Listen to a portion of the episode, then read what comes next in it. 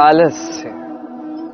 आपका एक और बहुत बड़ा शत्रु, जो आपके मन में वास करता है और धीरे धीरे आपकी कार्यशैली का एक आधार ही बन जाता है। हर कार्य में देरी कर यह है आलस्य जो सब कुछ नष्ट कर सकता है। ये कार्य आज नहीं हुआ, कोई बात नहीं, कल कर लेंगे। प्रकृति हमें ये नहीं सिखाती। सोचिए यदि सूर्य ये कहने लगे कि कल उदित नहीं होते, कुछ दिनों पश्चात उदित होते हैं तो क्या होगा? समस्त पृथ्वी का नाश हो जाएगा। है कि नहीं? देखिए, इस आलस्य पे एक बहुत सुंदर कहावत आलस्य कुतो विद्या। अर्थात, जो आलस करता है, उसे विद्या नहीं मिलती, ज्ञान नहीं मिलता। अब जिसके पास ज्ञान नहीं, वो धन अर्जित नहीं कर पाता। उसके जीवन में सुख संसाधनों का अभाव होता है, मित्रों का अभाव होता है। जहाँ सुख संसाधन नहीं, मित्र नहीं, अपने लोग नहीं, ज्ञान नहीं, वहाँ आनंद कैसे वास करेगा? इसलिए कहा जाता है, जो कर्म करता है, वही संसार का कोई भी सुख हो, उसे भोग सकता है। तो कर्म कीजिए, समय का सम्मान कीजिए।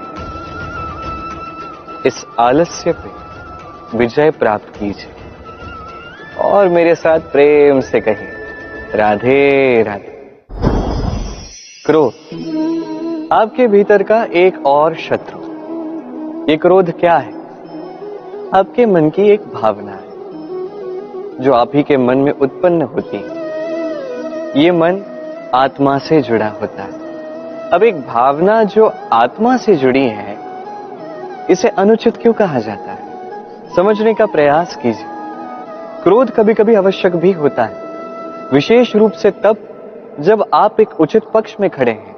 सामने वाला अधर्म के पक्ष में खड़ा है और वो विनम्रता से ना माने। जैसे श्री राम क्रोधित हुए थे सागर पर, वो उचित था और तब तक उचित है जब तक आप क्रोध को साध सकें। यदि क्रोध आपको साधने लगा तो परिस्थिति कुछ ऐसी हो जाती है। सामने एक व्यक्ति है जिसे क्रोधवश आप हानि पहुंचाना चाहते हैं। आपने एक अंगारा उठाया। भी अंगारा सामने वाले को हानि पहुँचाने से पूर्व स्वयं आपके हाथ को जलाता है। बस, क्रोध यही करता है। सर्वप्रथम आपका नाश करता है। आपका विवेक हर लेता है। आप अपना नियंत्रण खो देते हैं। सब कुछ बिगड़ जाता है। अधिकतर लोग क्रोध में ऐसे निर्णय लेते हैं जो उन्हीं के विनाश का कारण बनते हैं। अब कुछ लोग कहते हैं कि हमारे जीवन में इतनी पीड़ा है, इतने संकट है कि क्रोध आ ही जाता है।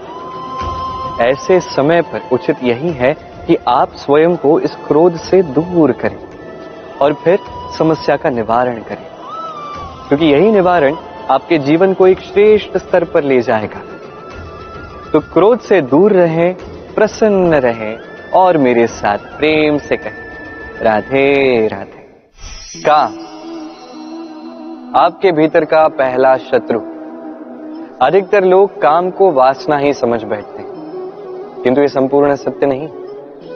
काम का अर्थ है कामना। अब साधारण सी बात है, मनुष्य शरीर है, मन है तो कामना तो अवश्य आएगी। देखना यह है कि ये कामना दुष्कामना है या सत्कामना किसी और की वस्तु पर दृष्टि डालना, किसी और व्यक्ति पर दृष्टि डालना, किसी अनुचित वस्तु पर दृष्टि डालना, ये दुष्कामना है। और ये दुष्कामना व्यक्ति से दुष्कर्म करवा के ही रहती है।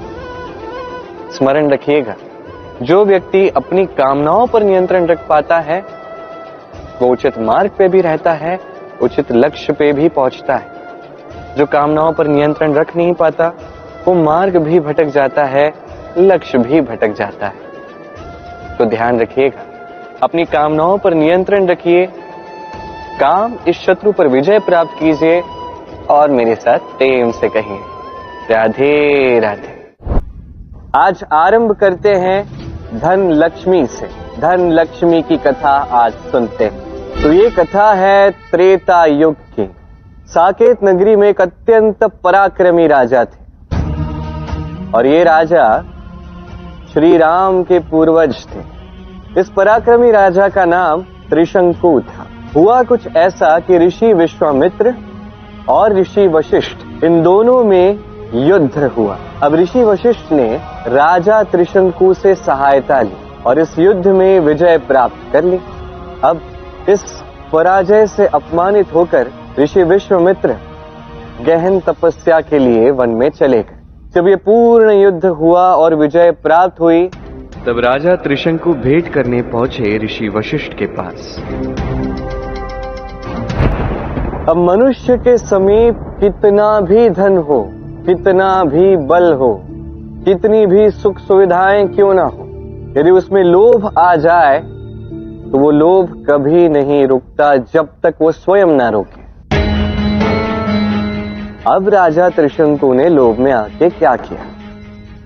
वो गए ऋषि वशिष्ठ के पुत्र के पास, उनसे सहायता मांगी। अब ऋषि वशिष्ठ के पुत्र ने जो श्राप दिया, वो भी समय के साथ सत्य सिद्ध हुआ।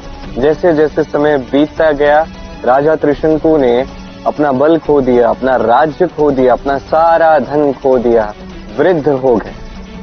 सब कुछ खोने के पश्चात वो ऐसे ही वन में एक दिन भटक रहे थे कि उन्हें तपस्या करते हुए ऋषि विश्वमित्र दिखे। वो तुरंत ही उनके पास गए, उन्होंने उनके चरण पकड़ लिए। उनसे विनती की कि कृपा करके ऋषि वशिष्ठ और उनके पुत्र के शराब से उन्हें मुक्त किया जाए। अब ऋषि विश्वमित्र, ऋषि वशिष्ठ का नाम सुनते ही वो अपमानजनक पराजय, उन्हें स्मरण आ गए। और अब ऋषि विश्वमित्र को अपने प्रतिद्वंदी से प्रतिशोध लेने का अवसर मिल चुका था। और तब महादेव पहुँचे ऋषि विश्वमित्र के पास। उन्होंने उनसे बात की, उन्हें समझाया। अब जो लोभी होते हैं और स्वयं के लोभ को वो स्वयं नहीं रोकते हैं। उनके साथ कुछ ऐसा ही होता है जैसे राजा त्रिशंकु के साथ हुआ। न स्वर्ग में स्थान मिला और अपना स्थान तो उनसे छूट ही गए कुछ ऐसा ही है राजा त्रिशंकु का स्वर्ग अवश्य मिला। किंतु इसका क्या लाभ है? वो स्वर्ग में पहुँचे भी नहीं, वो बीच में ही अटके रहे, वो भी उल्टे। क्या ऐसा स्वर्ग कोई पाना भी चाहेगा? ये सब होता है लोभ के कारण। जो मनुष्य लोभ करता है, उसे इसी प्रकार कोई सुख प्राप्त नहीं होता। वरदान का दुरुपयोग किया जाए तो वो भी अभिशाप बन जाता है। ये स्वर्ग का सुख धन संपदा है ही नहीं, ये तो परम शांति है। मनुष्य जब ये देह त्याग देता है तो निश्चित रूप से कोई धन या सुख संसाधनों से उसे शांति नहीं मिलती। यदि आज के समय की बात की जाए, हर एक मनुष्य जो पृथ्वी पर है उसके लिए वास्तविक धन संपदा केवल उसका परिवार और प्रेम है। और जो भी व्यक्ति धन लक्ष्मी का ये उचित अर्थ समझ जाता है, निश्चित रूप से उसे उसके जीवन में, उसके परिवार से प्रेम मिलता है, उसके प्रियजनों से प्रेम मिलता है, और कभी उसके जीवन में, उसके घर में दरिद्रता वास नहीं करती।